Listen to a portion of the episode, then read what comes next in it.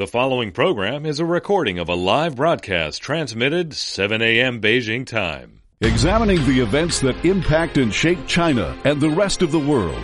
This is the Beijing Hour, one hour of news and information brought to you by China Radio International. Paul James with you on this Wednesday, June 26, 2019. Welcome to the Beijing Hour, coming to you live from the Chinese capital. Coming up on our program this morning, Chinese President Xi Jinping sitting down with his Ugandan counterpart in Beijing to talk bilateral ties ahead of his trip to the G20 in Japan. Chinese prosecutors releasing new stats suggesting significant headway being made on drug prosecutions. Russia's foreign minister drawing historic parallels suggesting the U.S. side angling for armed conflict with Iran. Business, Shanghai authorities setting new ambitious economic goals for the Pudong New area. In sports, China coming up short at the Women's World Cup in France. Entertainment, 18 year old Japanese cartoon dominating the box office in China. First, your headline news. Xi Jinping calling for a deepened reform, self-reform within the Communist Party of China. The CPC General Secretary issuing a new statement requiring the whole party to remain true to its original aspirations and keep its mission firmly in mind, noting these are necessary to ensure the party's long-term governance. It's also calling for more work to be done on building a high caliber team of officials who are loyal and clean and have a strong sense of responsibility. It's been confirmed that Premier Li Keqiang will be attending this year's Summer Davos Forum in Dalian next week. Li Keqiang due to address the opening ceremony and meet with the World Economic Forum Executive Chair Klaus Schwab. It's also due to take part in discussions connected to industry, commerce, and finance, and will also meet with members of various think tanks and media outlets. Close to 2,000 participants expected to take part in the Summer Davos in Dalian, which has a focus this year on a new era of globalization. FedEx filing an eye opening suit against the U.S. Commerce Department, arguing that it should not be required to enforce U.S. federal government export bans. While the lawsuit itself doesn't mention Huawei specifically, comes after FedEx claims that it mishandled a couple of deliveries for the Chinese telecom equipment giant. In a statement, FedEx says that the current U.S. Export Administration regulations violate common carriers' rights by making delivery companies liable for shipments that may violate U.S. restrictions. Its suit notes that FedEx is a transportation company, not a law enforcement agency. The Trump administration adding Huawei to a bl- trade blacklist this past month, barring U.S. companies from selling or exporting technology and components to it without obtaining a government license. The restrictions leaving U.S. companies such as Google, Microsoft, and Qualcomm scrambling to figure out what they can or can't sell to Huawei. It's being reported Israeli Prime Minister Benjamin Netanyahu considering a plan to try to cancel the forthcoming elections in September. Due to concerns about the cost of a revote so quickly after the previous general elections, the Speaker of the Israeli Parliament has initiated the first procedures needed to cancel the election. However, before that can happen, Netanyahu's minority coalition will have to secure a three quarters majority of votes in the Knesset to overturn the law which set the new vote. This means creating a coalition with the center left blue and white, a minority party which controls 35 seats in the 120 seat parliament. However, Blue and White has already said that it refuses to join forces with Netanyahu given the current raft of charges that he faces, which includes bribery, fraud, and breach of trust. It was these same charges which prompted Netanyahu's former defense minister, Avigdor Lieberman, from allowing his party to join Netanyahu's right wing coalition following the April 9th elections, leaving him in the minority position that he finds himself in now. A failure by Netanyahu to secure enough support to overturn the election writ means the September 17th vote will go ahead as planned at a cost of over 550 million US dollars and the potential loss of more of loss rather of more right-wing support for the prime minister.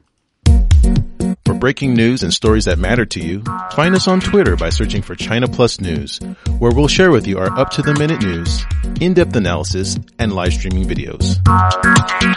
Visit China Plus News for your window on China and the world. Four minutes past the hour. China and Uganda agreeing to bring their official diplomatic relationship to a higher level. This follows a face to face meeting between the presidents of the two countries here in Beijing on Tuesday. We get more from CRI's Zhou Fang. As part of their latest sit down together, Chinese President Xi Jinping and Ugandan President Yoweri Museveni have agreed to increase their countries' diplomatic relationship to one of a comprehensive cooperative partnership. Speaking alongside Museveni following their seventh face to face meeting as leaders, Xi Jinping says the creation of higher diplomatic recognition between China and Uganda is based on years of growing trust. I'm glad to see that the political mutual trust has been continuously enhanced. Pragmatic cooperation has yielded fruitful results, and the two sides maintain close collaboration in international and regional affairs. China and Uganda among the countries spearheading the Sino-African cooperation and have set an example of equality, mutual benefit, unity, cooperation and common development between two countries. China is willing to work with Uganda to promote the ties in the process of the joint build of the Belt and Road and the implementation of the outcomes of the Forum on China-Africa Cooperation Beijing Summit. The Chinese president says the new diplomatic relationship should help open up more intergovernmental exchanges. Xi Jinping also says the new diplomatic recognition should also make it easier to strike deals in areas such as infrastructure construction, trade, energy, agriculture, and tourism. He has also expressed Chinese support for Uganda in maintaining regional peace and stability and in safeguarding its own security. The two leaders also agreed to work together to oppose protectionism and unilateralism while upholding the international system and international order. Museveni is on a four-day working visit to China. He will wind up his tour on Thursday by attending the first ever China-Africa Economic and Trade Expo, which will open tomorrow in Hunan's capital, Changsha. The expo is one of eight major initiatives put forward at last year's Forum on China-Africa Cooperation Summit held in Beijing. For CRI, I am Zhou Fang. Chinese officials promising more cooperation with Africa. The pledge being made at the opening of a key meeting among Chinese and African officials in Beijing. We get more from CRI, Xie Cheng. The promise of further cooperation between China and Africa has been made by Chinese Foreign Minister Wang Yi. He's made the pledge as part of a keynote speech to the opening of a coordinators meeting designed to follow up on last September's Beijing summit of the Forum on China-Africa Cooperation. We always believe that China-Africa cooperation is part of the international cooperation with Africa. It will not only contribute to the common development and shared interest between China and Africa, but will also create conditions for greater international cooperation. China will continue to play a leading role in China-Africa cooperation and to encourage the international community to increase investment in Africa. We will work with other countries to pool our strengths to form a synergy and help with the development and rejuvenation of African countries and make life more colorful and rewarding for the African people. Wang Yi is also urging the African side to stick to the development path they've jointly set out to help build up the Belt and Road Initiative. He's also called on the African delegates to do more to uphold multilateralism and safeguard their common interests. Diplomats from the African side have issued their own promises to work with China to achieve the FOCAC goals, suggesting their cooperation with China not only benefits themselves, but also helps support world peace.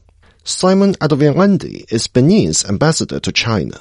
This meeting that we are having now is to make the implementation as we are the first year after the, the summit. Then it make more rooms to the project that we are working with uh, China. Then for me, this meeting is the new beginning to settle the platform on which we will operate for the next coming three years. Nabeela Tunis is Sierra Leone's Minister of Foreign Affairs and International Cooperation. She says China's experience with development over the few past decades is more valuable than direct financial support. We look forward to, to several areas of, of cooperation as to how we can also lift people out of abject po- poverty. So we'd, we'd be happy, you know, to have, to have China help us share their experiences and probably the couple of tips that we need to do the same as well. Chinese President Xi Jinping has sent a congratulatory note to opening session of the FOCAC coordination session, calling on both sides to be diligent in improving the welfare of the 2.6 billion people who live in both China and Africa. A series of cooperation deals have also been signed as part of the session. The group has also issued a joint statement pledging continued support for the FOCAC Commission. For CRI, I'm Xie Cheng. The Chinese government says it hopes the upcoming G20 summit will send a strong signal against unilateralism and protectionism. This comes on the heels of the latest reports by the International Monetary Fund and the World Trade Organization, both of which are expressing concerns about the world's economic outlook. The reports say trade restricting measures and trade tensions among G20 economies have added to the uncertainty of the global economic growth outlook. Both the IMF and the WTO are calling on G20 mem- members to respond to the challenges at this week's sessions in Osaka. Chinese Foreign Ministry spokesperson Geng Shuang.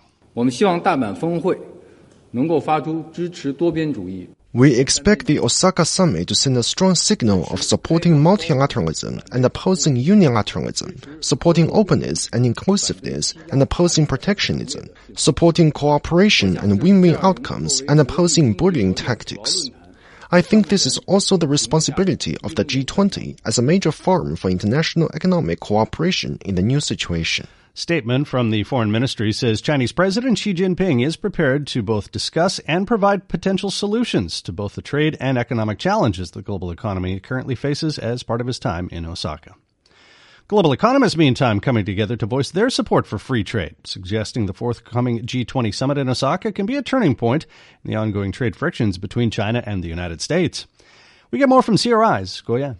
As the G20 leaders gather for this year's summit, James Laurenceson, the acting director of the Australia China Relations Institute, called on the world's two largest economies to seize the opportunity to break the impasse in trade talks.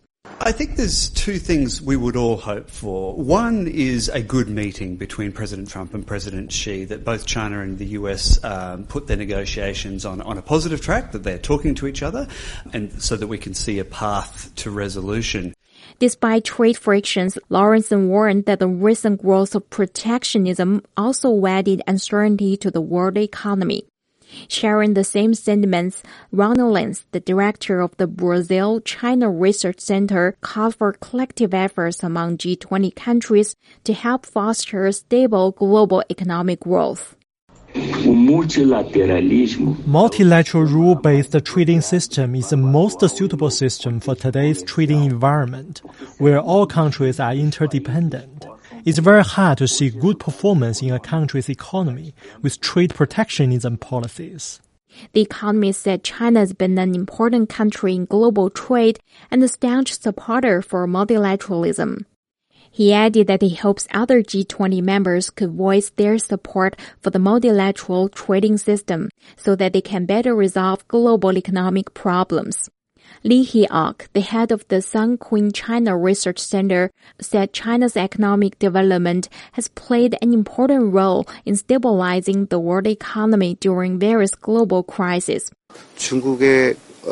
China has made great contributions to the stability of the world economy, especially in the development of Asian countries. It can be said that they are accompanied all the way by the growth of China. The upcoming Group of 20 summit will be held in Osaka, Japan. It's likely that the leaders of the world's two largest economies will meet during the G20 summit. Economists hope the two sides show signs of a détente to reverse the escalating trade dispute and move ahead to jointly promote global economic growth.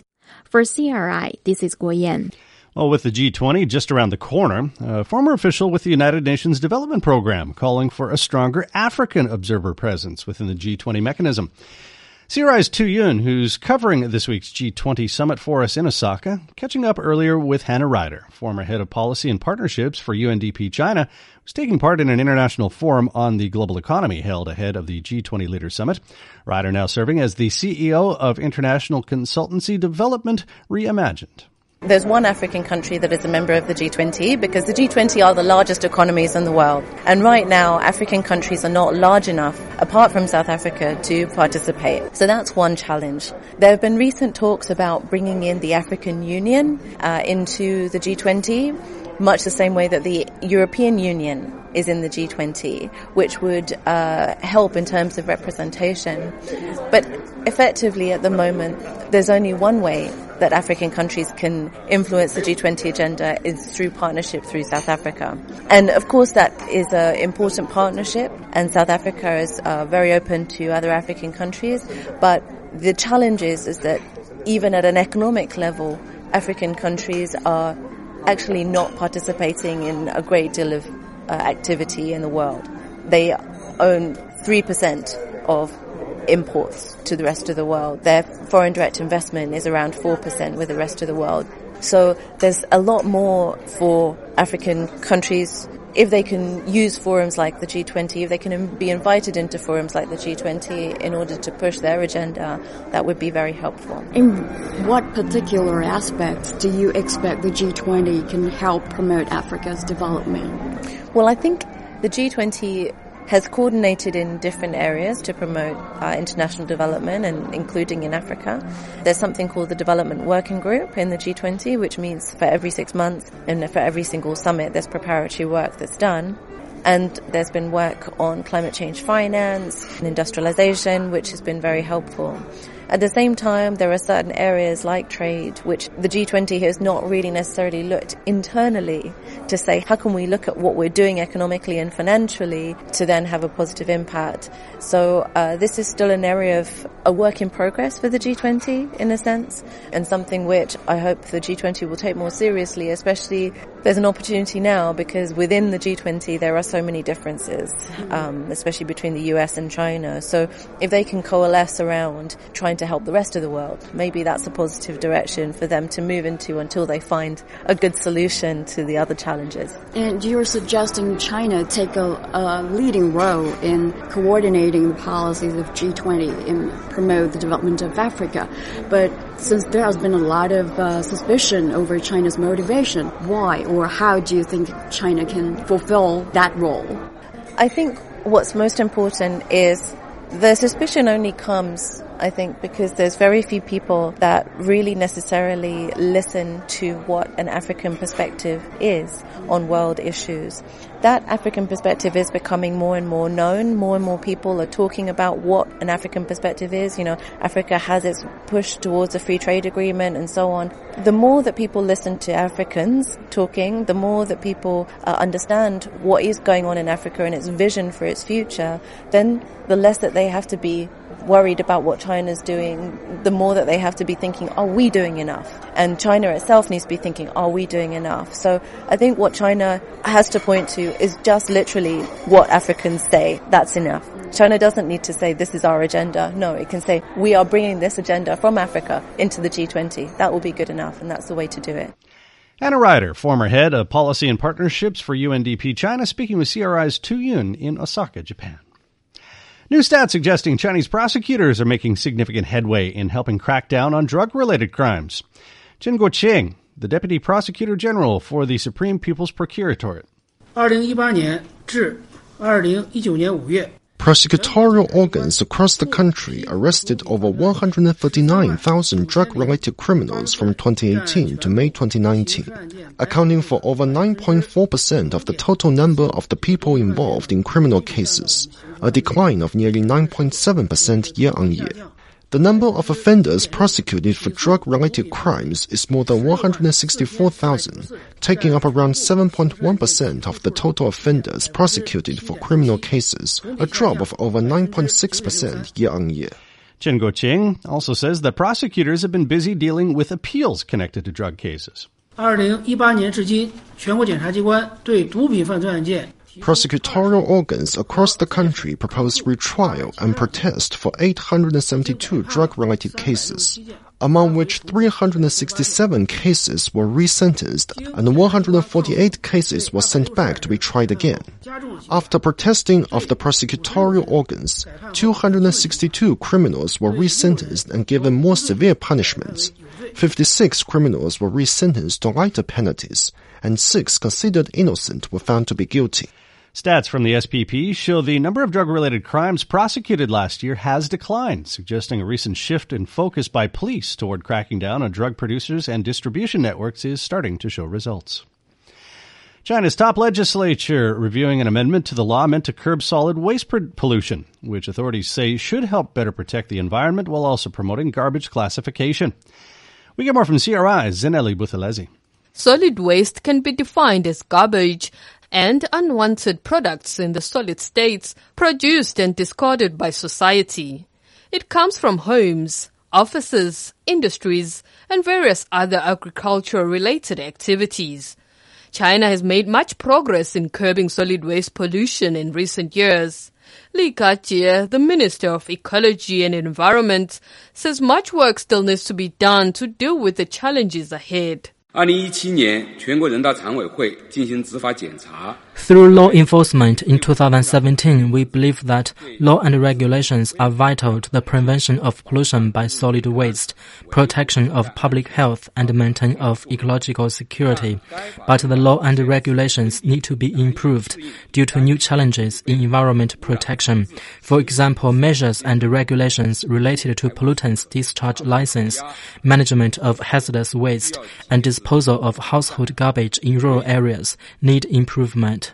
Thousands of tons of household waste are being disposed of in big cities in China every day, which is posing a great threat to the environment and public health. Minister Li says garbage classification will help in dealing with household garbage pollution. 加快建立分类投放、分类收集、分类运输。 We should establish a garbage treatment system with dumping, collection, transport, and disposal all in sorted manner. The system should cover as many places as possible. We should also enhance the governance of food waste. Companies that generate food wastes should hand them to qualified companies for biosafety disposal. Food wastes are banned from being used as fodder for livestock and poultry unless going through such disposal. We should also strengthen the disposal of household garbage in countryside. The Environment Minister says the draft amendment requires companies that dispose of household garbage to equip facilities with real-time environmental monitoring and also make public the data in a timely manner.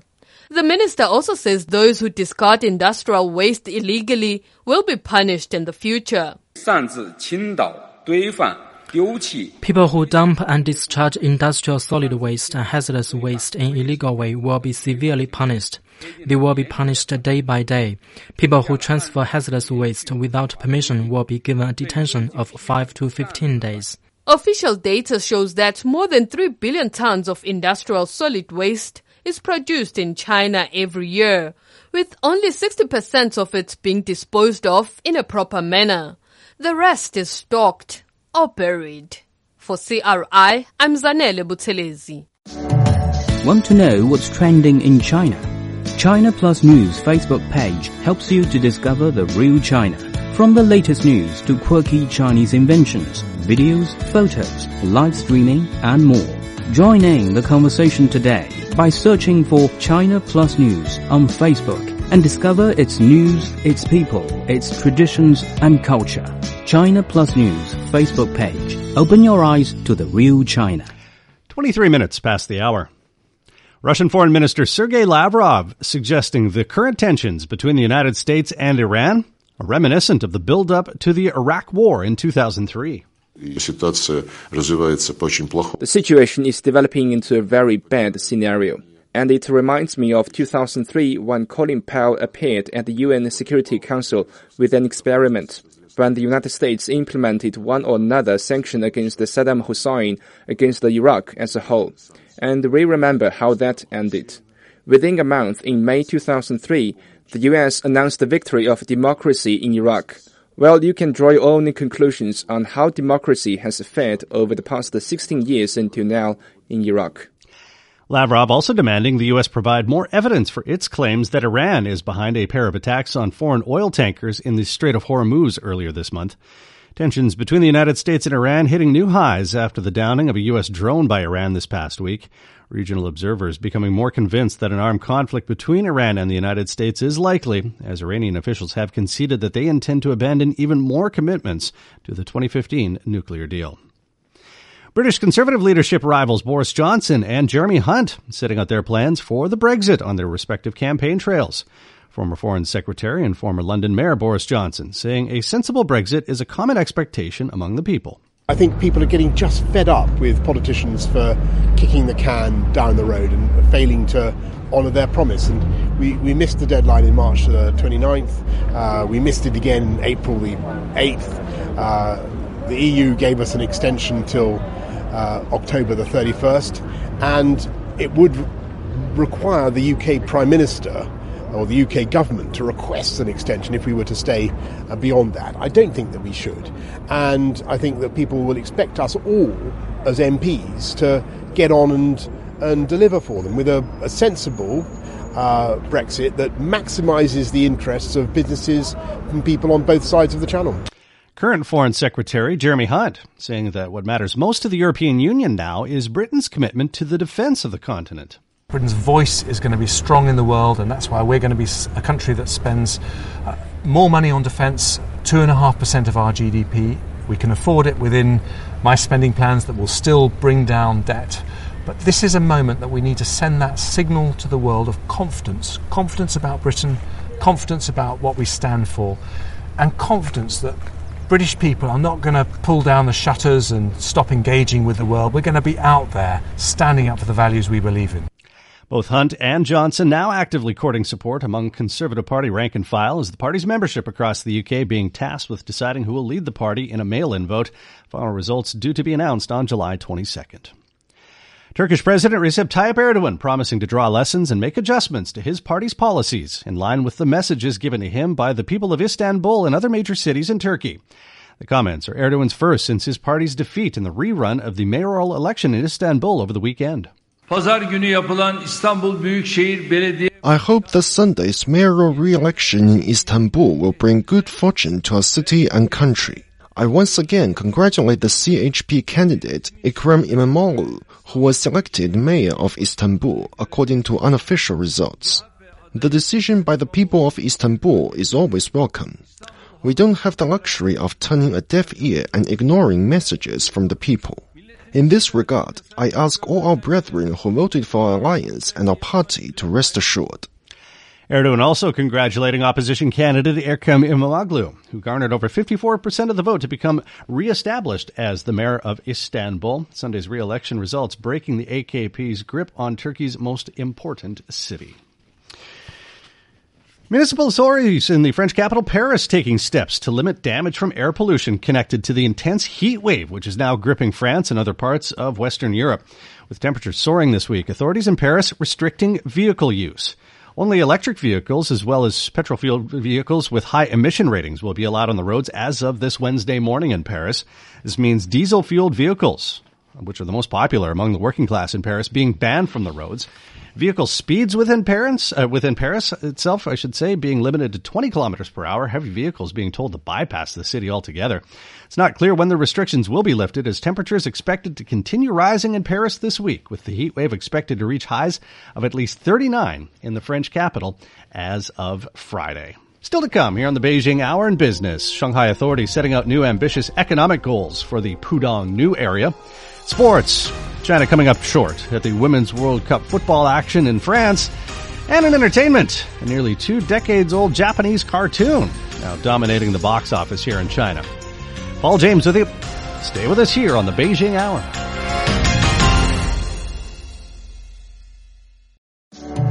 Want to know what's trending in China?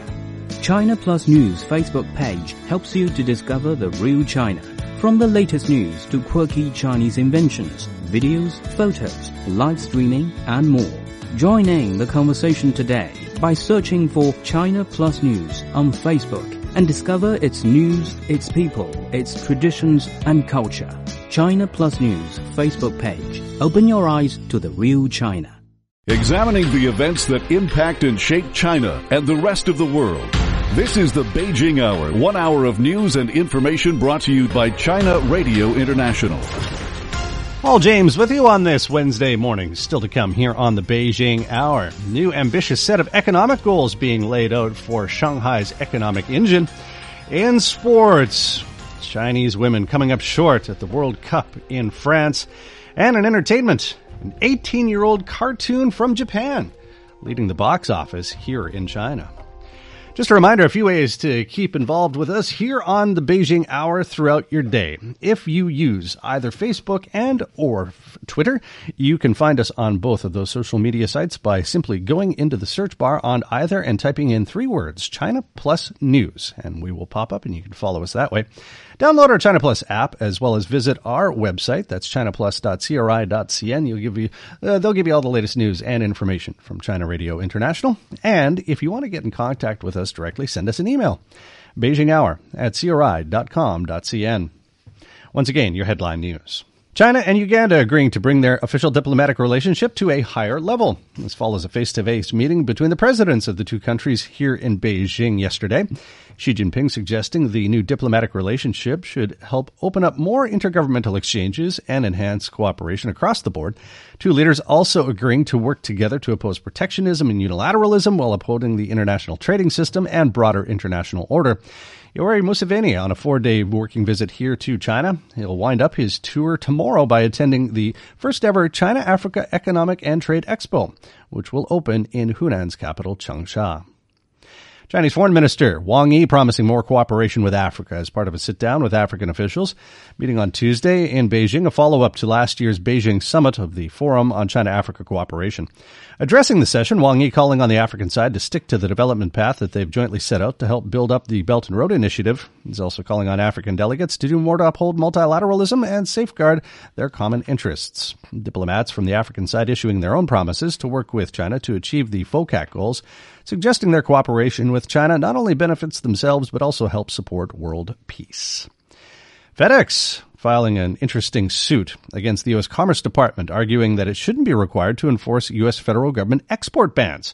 Well, the suit itself does not mention Huawei specifically. It comes after FedEx claims that it mishandled a couple of deliveries for the Chinese telecom equipment maker.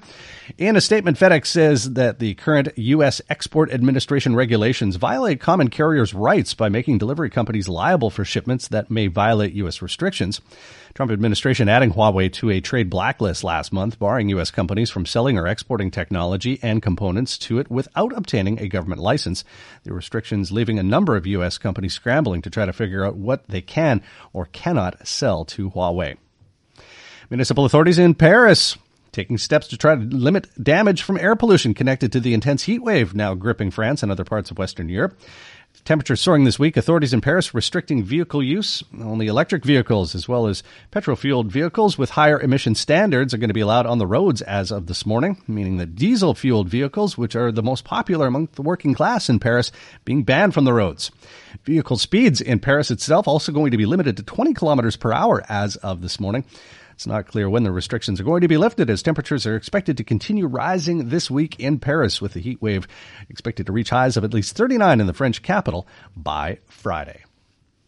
It's 34 minutes past the hour. It's time to check in with what's happening on the business front on this Wednesday morning. Uh, we'll start you off as always with your numbers from North America and in Europe yesterday. Uh, Wall Street falling yesterday after the Federal Reserve Chair pushed back on pressure from U.S. President Donald Trump to cut interest rates. Uh, simmering trade concerns and uh, disappointing economic data also sending buyers to the sidelines. Uh, new home sales and consumer confidence numbers both coming in well below economist expectations. All three, uh, three major U.S. stock indices, I should say, ending the session in the red.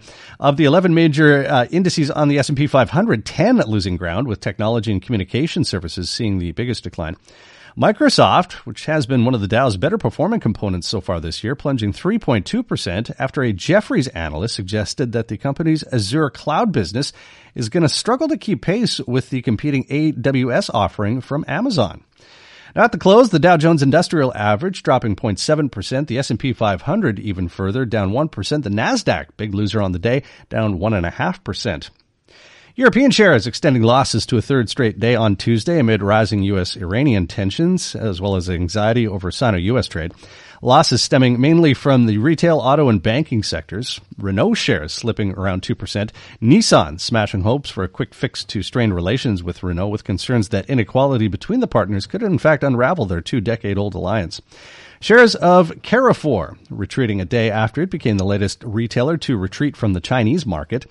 Tech sector also up 0.4% on the back of Capgemini's purchase of smaller rival Altran for 3.6 billion euros. At the close, the FTSE in London up 0.1%, the DAX in Germany down 0.4%, DAX struggling this week so far. Uh, CAC 40 in Paris down 0.1% on the day. Authorities in Shanghai announcing new reform plans for the Pudong New area with the goal of achieving 2 trillion yuan in GDP by the area's 35th anniversary of opening up. That'll be 20, in 2025. Shanghai government says that it will provide a better development environment for the district through policy changes, economic development, governance, and eco-environment policies. Senior official admitting that the goal is lofty, but says it's achievable provided the Pudong new area can realize between 7 to 8% growth annually. Pudong, an area east of the Huangpu River, making up one fifth of Shanghai's land and a quarter of its population. It's also responsible for one third of the city's GDP, 40% of Shanghai's strategic industrial output, and 60% of export and import value. New analysis by Counterpoint Research showing that Huawei has overtaken Apple to become China's premium phone market through the first three months of this year. Huawei with a market share of just 10% in the first quarter of last year. However, this year, Huawei's first quarter seeing the company secure a 48% share of the premium phone segment. Company setting a target of 50% saturation of the smartphone market in China as it hopes to wrestle down global, uh, the global crown, I should say, from Samsung. Now, in contrast, Apple securing a 37% market share through the first three months of this year. That's quite a bit lower than the 82% market share that the company enjoyed during the same period last year. For more on the situation, CRI's Jia Yang speaking earlier with John Ross, senior fellow with the Chongyang Institute for Financial Studies at Renmin University. So first of all, John, uh, last month's trade ban by the U.S. government came as a big jolt to Huawei, and people expected impact Huawei sales in overseas markets significantly. However, the Chinese company recorded a 38% jump over the first quarter. So what makes the company outperform its uh, peers in adversity?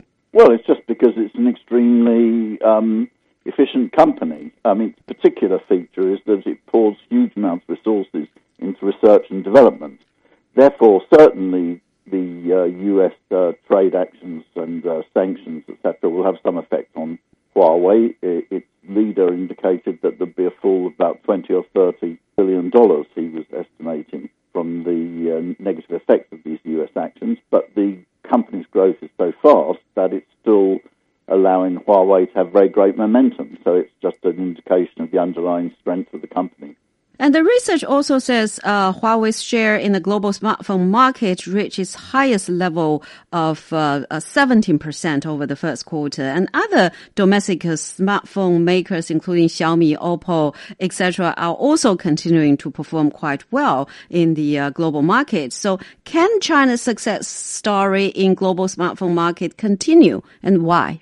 Well, fundamentally, the answer is yes.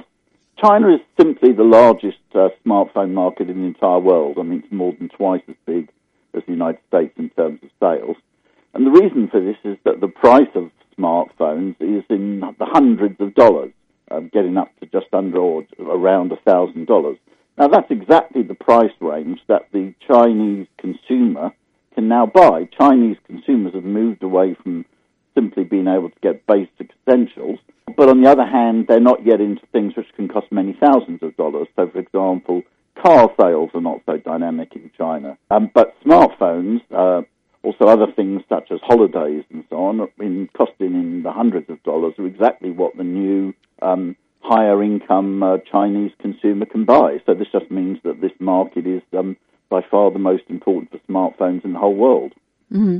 And we know that 5G development is accelerating at speeds beyond imagination. And leading global operators are developing 5G commercial deployment faster than ever. So how will this development of 5G affect the smartphone's uh, global market landscape? Well, it's going to be the connection not merely for smartphones, but for the interconnection of things, the so-called Internet of Things. And 5G is just going to be the basic uh, communication system for a large part of the world economy. And Huawei, by even by Western estimates, is about nine months to a year ahead of any of its competitors. Um, and it also uh, has a price advantage. So, given those uh, combination of things, Huawei's got a tremendous impact. The reason that the United States is uh, trying to block the question of Huawei is because everybody knows that this is going to be the um, key technology. We're becoming more and more dependent upon our uh, our internet, and both both for personal communication and for communications for between things in the economy. So this is going to be the next big leap in the world economy in terms of communication.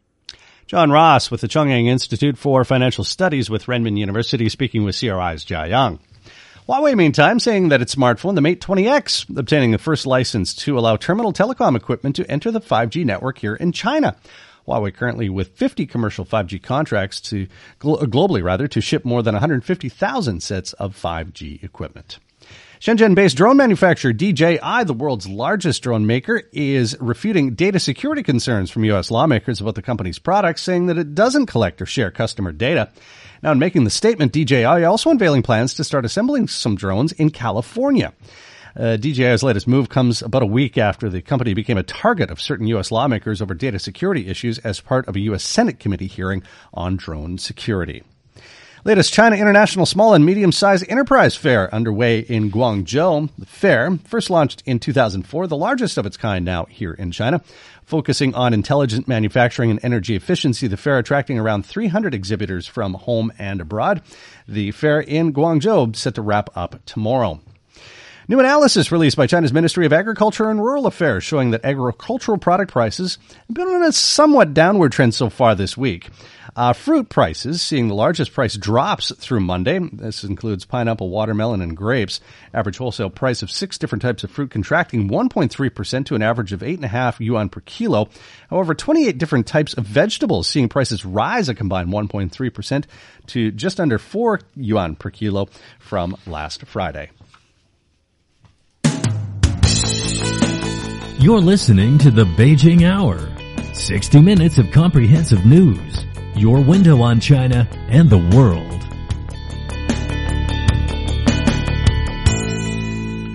Forty-three minutes past the hour. Well, they just couldn't keep. Uh, they just couldn't find the back of the onion bag once again. China's women coming up short in France. Let's get an update with what's happening in the world of sports. Yang Guang.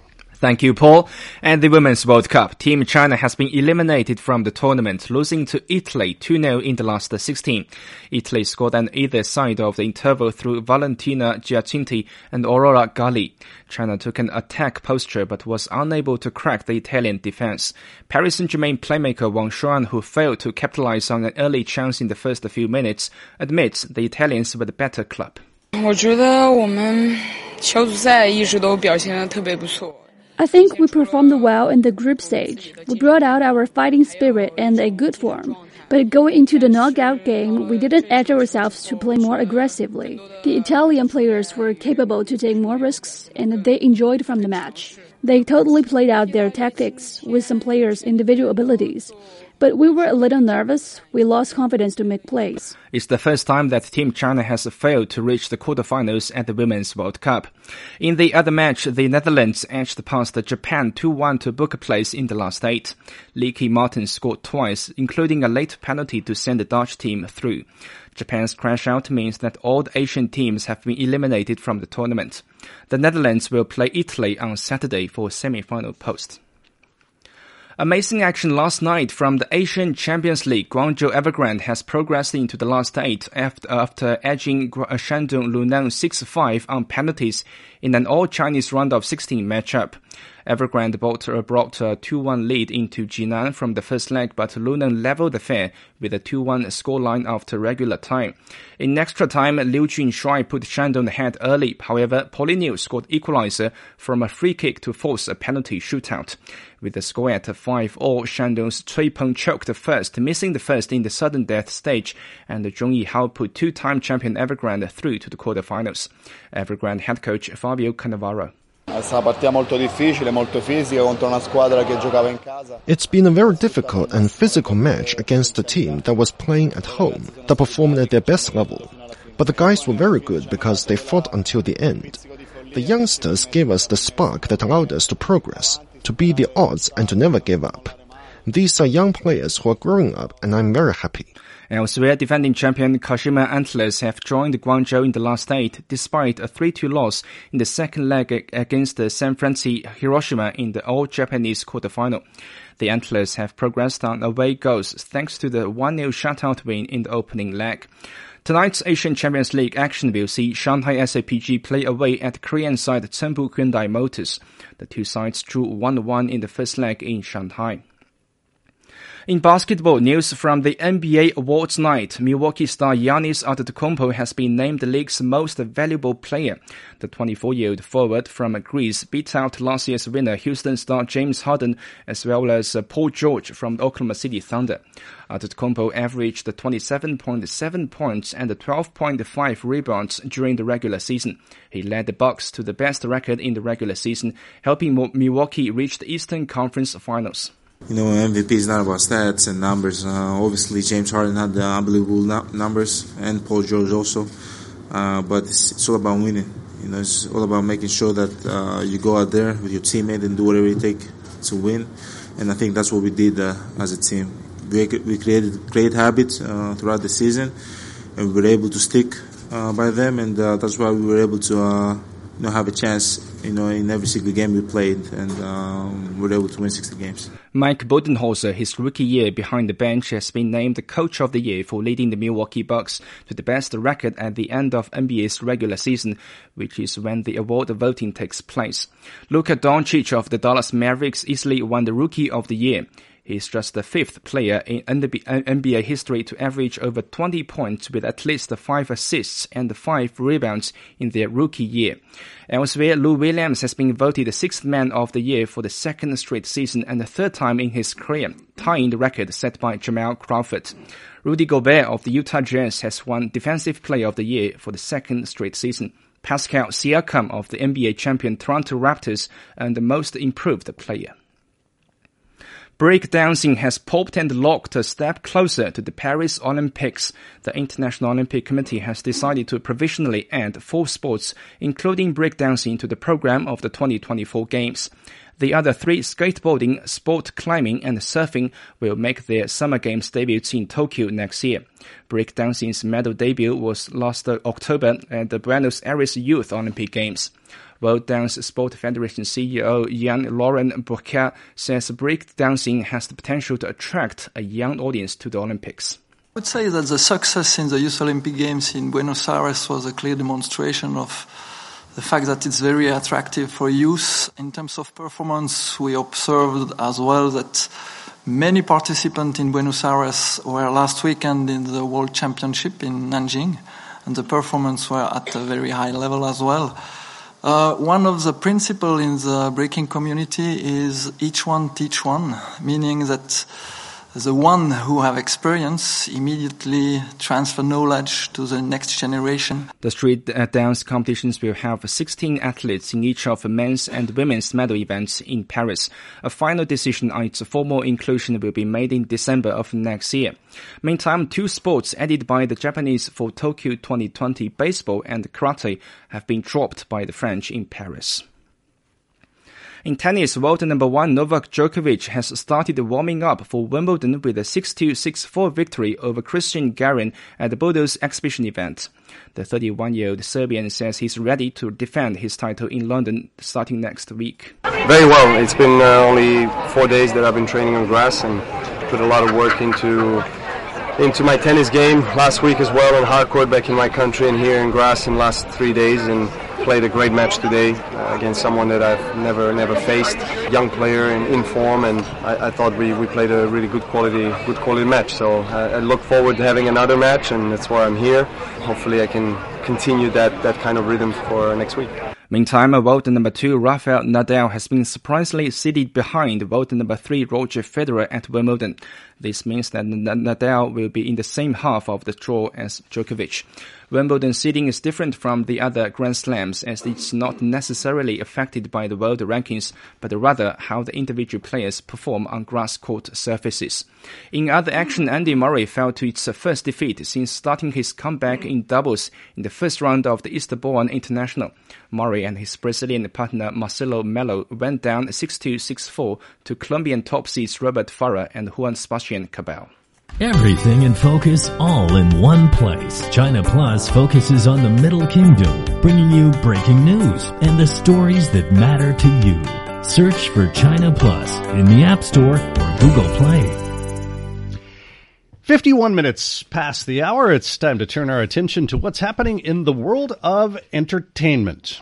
An exhibition of China's best television shows being put on display as part of the National Association of Television Program Executives International Conference. NATPE, an international organization that hosts annual marketplace, screening, and conference events. Venue this year, hotel on the banks of the Danube River in Budapest, Hungary. The event, including a forum among production executives and content creators, focusing on the need to understand the balance between creating shows for regional, versus global audiences. Now, among those attending is Hangzhou 9 Media, which is actively looking for buyers for its Chinese content. Uh, with over 470 different buyers, 65% of which are from Central and Eastern Europe, officials with Hangzhou 9 Media said that they're pretty confident they'll be able to find some buyers for their locally produced shows. Hangzhou 9 Media, one of China's most active independent film and television production and distribution companies. Six day China Ireland International Film Festival, first of its kind ever held in Ireland, is now underway. Chinese ambassador to Ireland, Hu Xiangdong, uh, Xiaodong, rather, and former Irish Prime Minister Enda Kenny, attending the festival's opening ceremony in downtown Dublin. Addressing the ceremony, the Chinese ambassador, Hu Xiangdong noting that this year marking the 40th anniversary of the establishment of diplomatic ties between China and Ireland, suggesting that cultural and people-to-people exchanges remain important parts of the China-Ireland relationship. Uh, the festival itself, featuring 22 different films, documentaries, cartoons, and shorts. Many of the Chinese films being produced by the Changchun Film Studio, which is China's first and oldest film company. Handcrafted film posters from the Changchun Film Studio also being exhibited at the local Confucius Institute in Dublin. Movie news. The 2001 Japanese animated film Spirited Away, dominating the Chinese box office 18 years after its official release. The film, raking in 218 million yuan during its first four days of screening, securing its best debut ever for a Japanese title in the Chinese market. Spirited Away, the story of a girl who wanders into a mysterious spirit realm to rescue her parents and return them to the human world. Chen Gong with the School of Arts and Communication at Beijing Normal University. Actually, many viewers didn't watch this film in cinemas 18 years ago. For them, Spirited Away means more about the memory of youth and adolescence. After they had more social experience and grew up, they felt something new about life that they hadn't felt before when they watched it again 18 years later. Spirited Away, the highest grossing film in Japanese history, as well as the first hand drawn, non English language animated film to win an Academy Award for Best Animated Feature, which it earned in 2003. Ukraine born American actress Milla Jovovich, of course, best known for her character of Alice in the Resident Evil franchise, set to appear on domestic screens here in China, joining forces with a team of Chinese, well, let's call them spies. Rookies, the Rookies, the first time Jovovich has headlined a Chinese film, due to hit Chinese theaters on July the 12th. We're an 18th century Freemasonry branch, an international independent special unit. Jovovich playing an elite spy who teams up with an unlikely group, including an extreme sports enthusiast, an amateur scientist, a bumbling cop, and an unemployed doctor. They all come together to try and take down a terrorist organization. The Rookies, directed by Alan Yuen, the man behind films including Monster Hunt and New Police Story. Ewan has actually been working on this new film since he wrapped up production on Monster Hunt back in 2015. Taiwan ethnic Puyuma singer songwriter Hu Defu, better known as Arakimbo, due to hold a concert entitled The Call of the Valley in Beijing's Tianqiao Performing Arts Center on August the 2nd.